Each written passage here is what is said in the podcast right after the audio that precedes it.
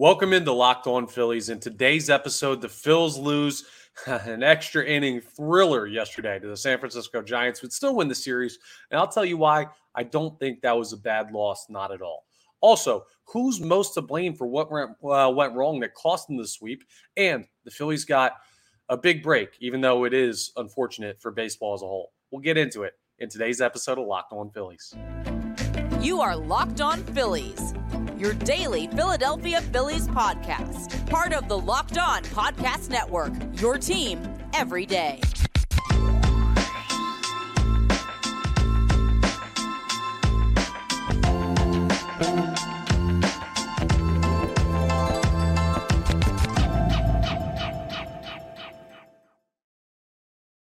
Yes, this is indeed Locked On Phillies. I'm Connor Thomas, your host, Locked On Phillies, part of the Locked On Podcast Network, your team every day.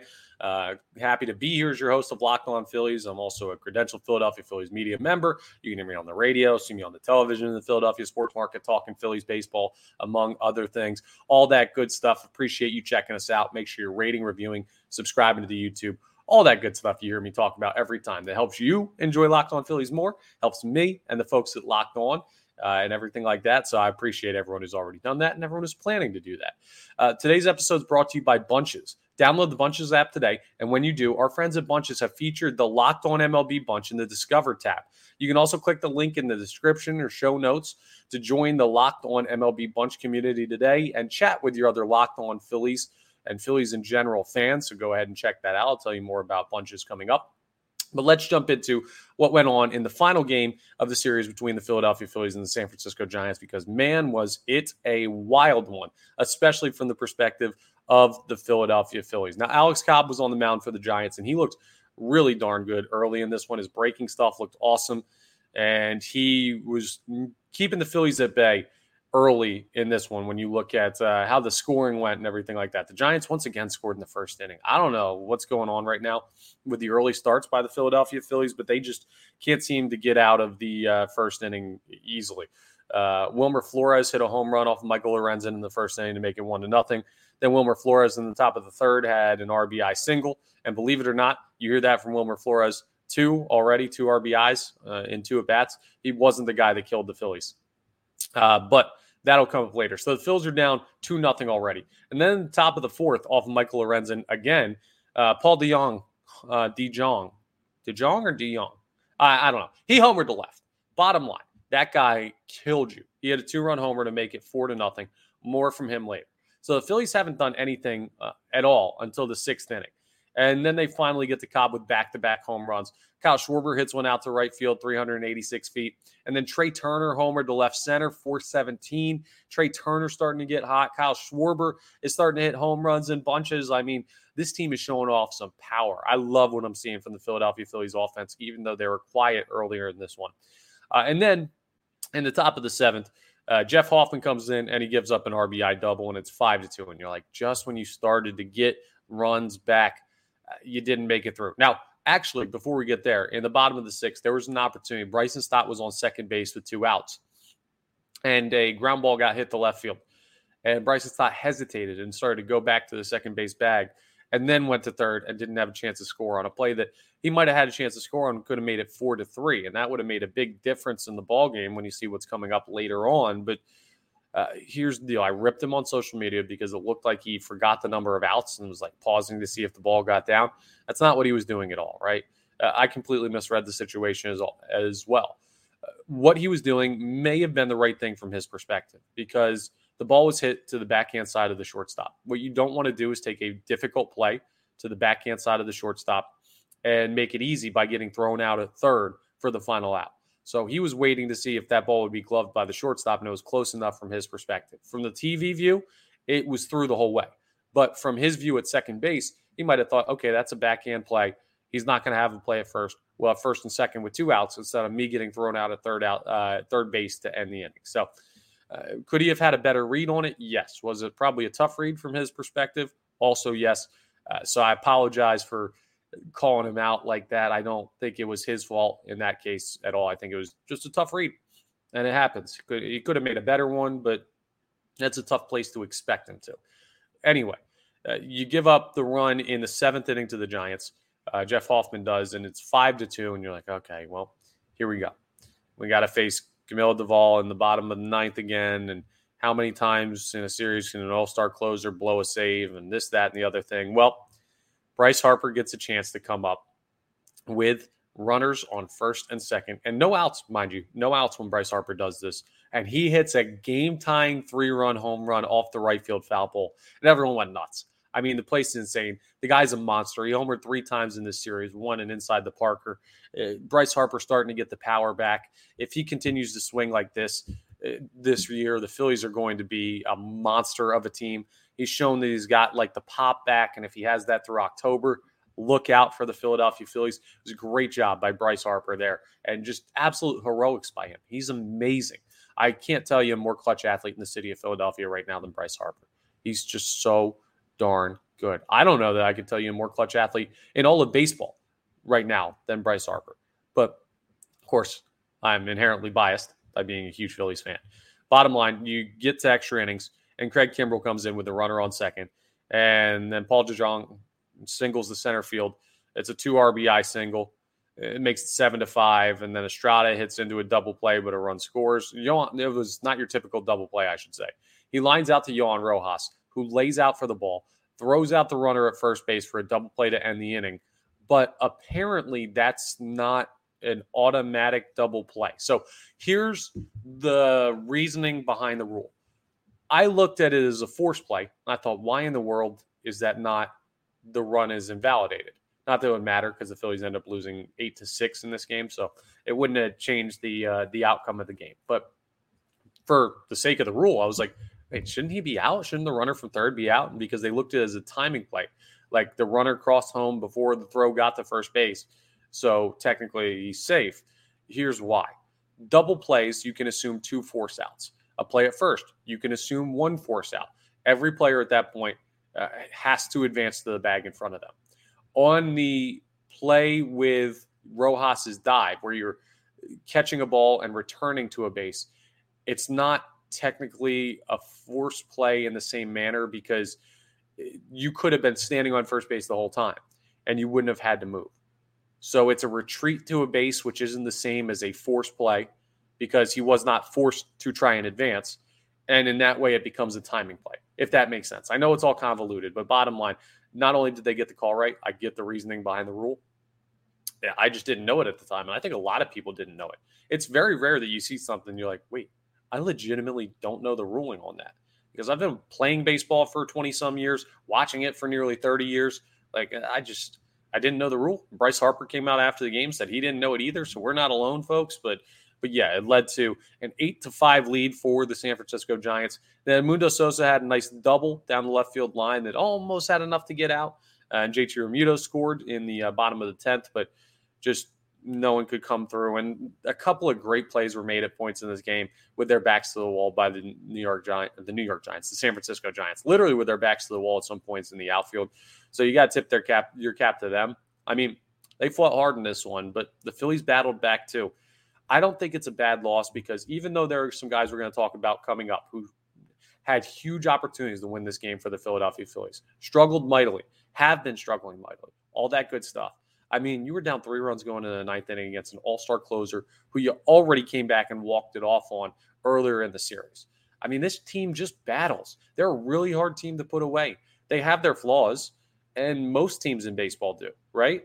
But you want to be in the corner of a team that is battling tooth and nail to the end and able to come through in those spots. And the Phillies have shown that they've got that.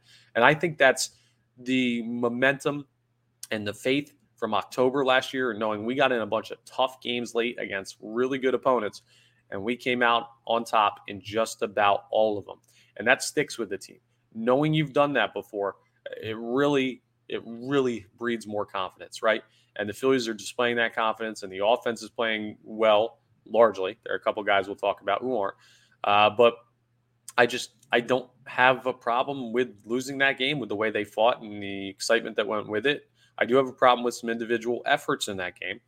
And I say efforts, I should say performance because I believe everyone's trying, but we'll get into that coming up. I just I'm not mad about it. You take two or three from the Giants, you take uh, some standing in the wild card race, and you just feel pretty darn uh, good about the Phillies coming out of that series.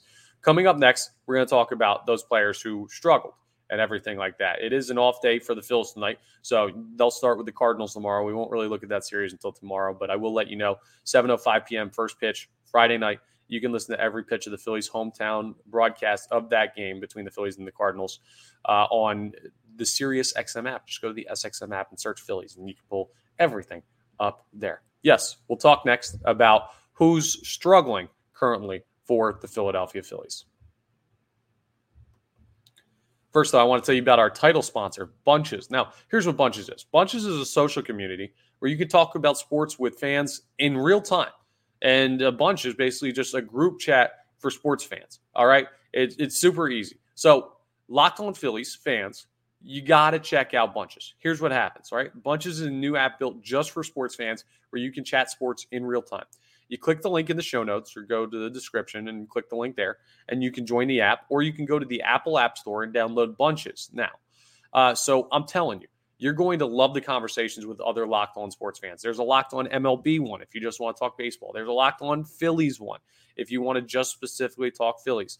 I mean, there's a bunch of great ways to connect with other fans, chat about your favorite teams, talk a little trash, catch up on the latest MLB news, all that good stuff.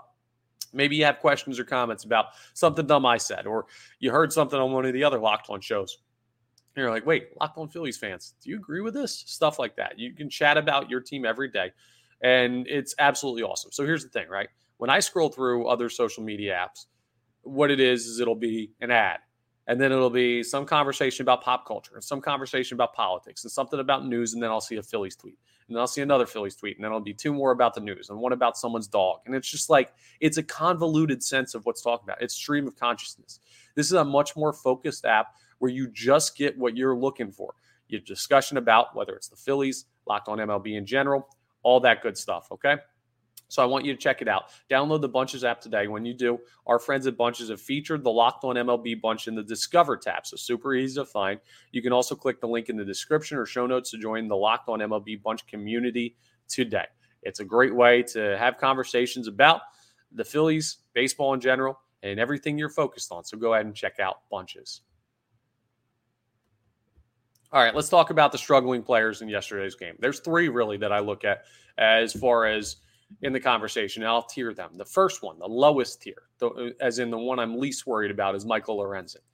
Another struggling start for Lorenzen. So he had two outstanding starts, one really bad start, and yesterday a, a below average start, we'll call it. Uh, that's kind of, I guess, all we have to go on so far because I didn't follow him much when he was in Detroit. I mean, I, I don't really know exactly if he was an up and down guy there. I just know what his stats were when he came to the Philadelphia Phillies. I know he started incredibly hot. That makes this seem a little more worrisome than it probably actually is. I still think Lorenzen's a very good pitcher. Do I think he's the best pitcher on this team? Probably not.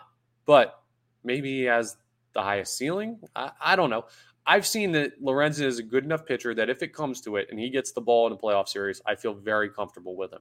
But I also don't think, and it's right to not think this, that he's going to go out and throw a no hitter every time. I just want to see, he's in the want to see more category.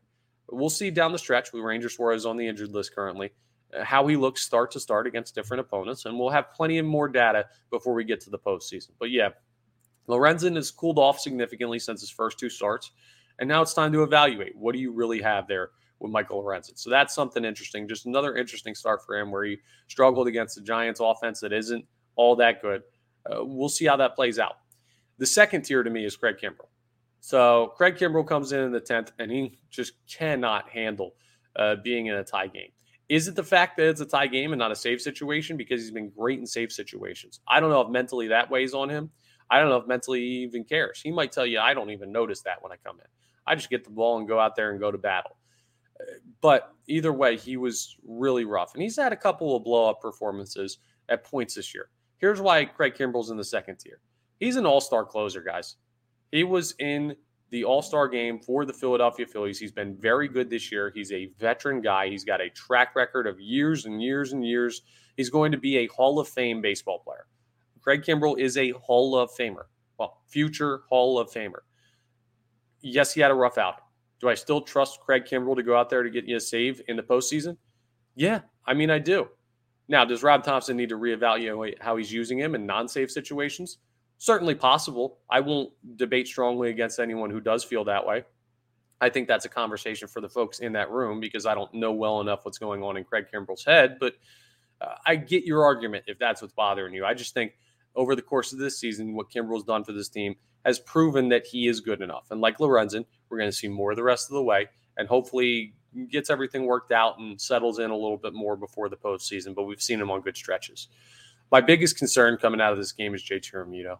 JT has just been in really, really rough shape lately. He looks like he's dealing with some kind of injury. This is not me trying to uh, cut an excuse for JT. I just like he's been messing with his leg or his calf or whatever for the past couple games. I mean, he's 0 for 5 in yesterday's game. That's just not good whatsoever. In the game before that, uh, just looking at the box score for what he's doing for the Philadelphia Phillies lately, he's one for four. I mean, so what? One for your last nine. Let's just look at the series in general. When we go back to game one, the Phillies won 10 to 4, and Jay Realmuto was two for four in that game, so not bad. So he's uh, three for what's that? Eight plus five, three for 13. That's not terrible, but the way he's getting out, it's just, it feels like he's getting opportunities in big spots. Uh, very Trea Turner esque. Like I talked about yesterday, how if Trea Turner was still in the slump, that ball he hit up the middle that tipped off uh, Camilo Doval's glove would have been caught and turned into a double play because that's just the way it's bouncing for him. Well, JT's struggling right now, and big opportunities just seem to find him, and he's just not ready for the moment. He's not recognizing pitches well. He's not having his regular plate discipline. He's not having his regular production. That's an issue. I wonder if he needs a day or two off because he is one of the more utilized catchers in all of baseball. He plays a lot. Garrett Stubbs is not bad. That would be maybe a nice switch up, especially with a, a home series. We got an off day today. I would give him off in game one of your series against the Cardinals, which again comes your way tomorrow night, 7.05 p.m. Eastern Standard Time. You can listen to every pitch of the Phillies hometown radio broadcast of that game on the Sirius XM app. Just go to the SXM app and search Phillies. But you got to do something with JT because he's costing this team big time right now. He cost them in the ninth inning with a chance to scrape across Johan Rojas from third base and didn't get the job done. I just I need to see more from JT. He's dragging this offense down while they're trying to heat up, and uh, that's a tough thing. I do believe he can turn it around. No worries about like the long term stuff, but right now JT's hurting this team, and you still got to make it in the playoffs before you worry about what to do in the playoffs, right? So that's uh, that's my biggest concern coming out of yesterday's game. those are my concerns as it stands. But still, like I said initially this episode when we talked about it, I feel good about where the Philadelphia Phillies are coming out of that series. Uh, coming up, we're going to talk a little bit about a break the Phillies are getting coming up and one that may play into the offseason. Well, it will, just maybe for the Philadelphia Phillies. We'll discuss as we continue Locked on Phillies. First, though, I want to tell you about my friends over Sleeper. Okay, so tomorrow night, Bryce Harper's homered three times in the last three games. Do you think he can hit a home run off the Cardinals? Well, I definitely think he can keep it going. And I also told you yesterday on yesterday's episode, multi home run game for the Philadelphia Phillies with a lefty looking good and Kyle Schwarber, home run, making me look smart. Oh, Bryce Harper, home run, making me look smart. Who would have guessed? Well, I feel good about it. And on Sleeper, you can swing for the fences with up to 100 times payouts if you feel like I feel. All you have to do is choose two or more players that you like and select more or less on their stat categories like home runs, strikeouts, hits, all that good stuff. If yesterday you had said, okay, well, Kyle Schwarber's going to homer and Bryce Harper's going to homer, you could have won money on Sleeper doing that. You get your picks right and you could win big. Plus, they've now got dynamic payouts, right? So here's what dynamic payouts are it's basically just a multiplier for the things that are less likely to happen. So if you pick a guy that doesn't homer often and you say, I'm going to go over on his home runs, well, then you take the opportunity and say, uh, okay, we'll do that. You might get a multiplier of like two on that or four on that or something. You can earn even more money without having to add more players and make it more difficult for yourself to win. It's such an easy app. It's so intuitive. I mean, if I can get it to work, anyone can get it to work, but you just select your players, the props, over under. It's really that easy. You can do it in seconds. And uh, it's a great way to use it's like my favorite daily fantasy app for baseball. So go ahead and use promo code locked on, and you'll get up to a $100 match on your first deposit. Terms and conditions do apply. See Sleeper's terms of use for details. Currently operational in over 30 states. Check out Sleeper today. All right, one more time, I want to let you know Phillies Cardinals tomorrow night, 7:05 p.m. Eastern Standard Time at Citizens Bank Park. You can go ahead and check out every pitch of the Phillies hometown radio broadcast of that game. Listen to it, I should say, on the SiriusXM app. Just go to the SXM app and search Phillies, and you'll pull that all up. And I'm not sure if you heard the news, but last night, Shohei Ohtani, a torn UCL. He stayed in the game after knowing this and played the second game of the doubleheader, but his pitching season is done. And the Angels have decided that they're going to shut him down for a little bit. They haven't said ex- exactly how long, but a little bit, even hitting wise. I don't know if you've looked at the schedule, folks, but the Angels come in Monday, Tuesday, Wednesday of next week. You got like four days until the Angels are here. And while this sucks for the fan base and their opportunity to see one of the all time great baseball players play, a living legend right now, uh, it helps the Phillies significantly. In that, one, they don't have to see Ohtani most likely, in the series at all, but they definitely don't have to see him on the mound yeah, that's advantage Phillies. The Angels also just put Mike Trout on the injured list. That's huge for them too. I mean, listen, you're playing a broken down Angels team. It's getting easier to beat by the day. It's sad to see some of the great players in the game not playing. I'm not rooting for injury at all. I'm just acknowledging that it makes the road easier for the Philadelphia Phillies. It also might make it easier for the Phillies to go after Ohtani in the offseason because his price might drop significantly. Uh, second Tommy John surgery. Some teams might not want him to ever pitch again. That lowers his value significantly if he becomes just a hitter. Cuts it in half, some might say, which he's still going to be valuable, but it changes the game. That brings a lot of other teams into the mix. And that means, well, maybe he's going to get a bunch of the same amount of money from a lot of teams in baseball, but instead he wants to go to a team that's a contender, and the Phillies are a contender.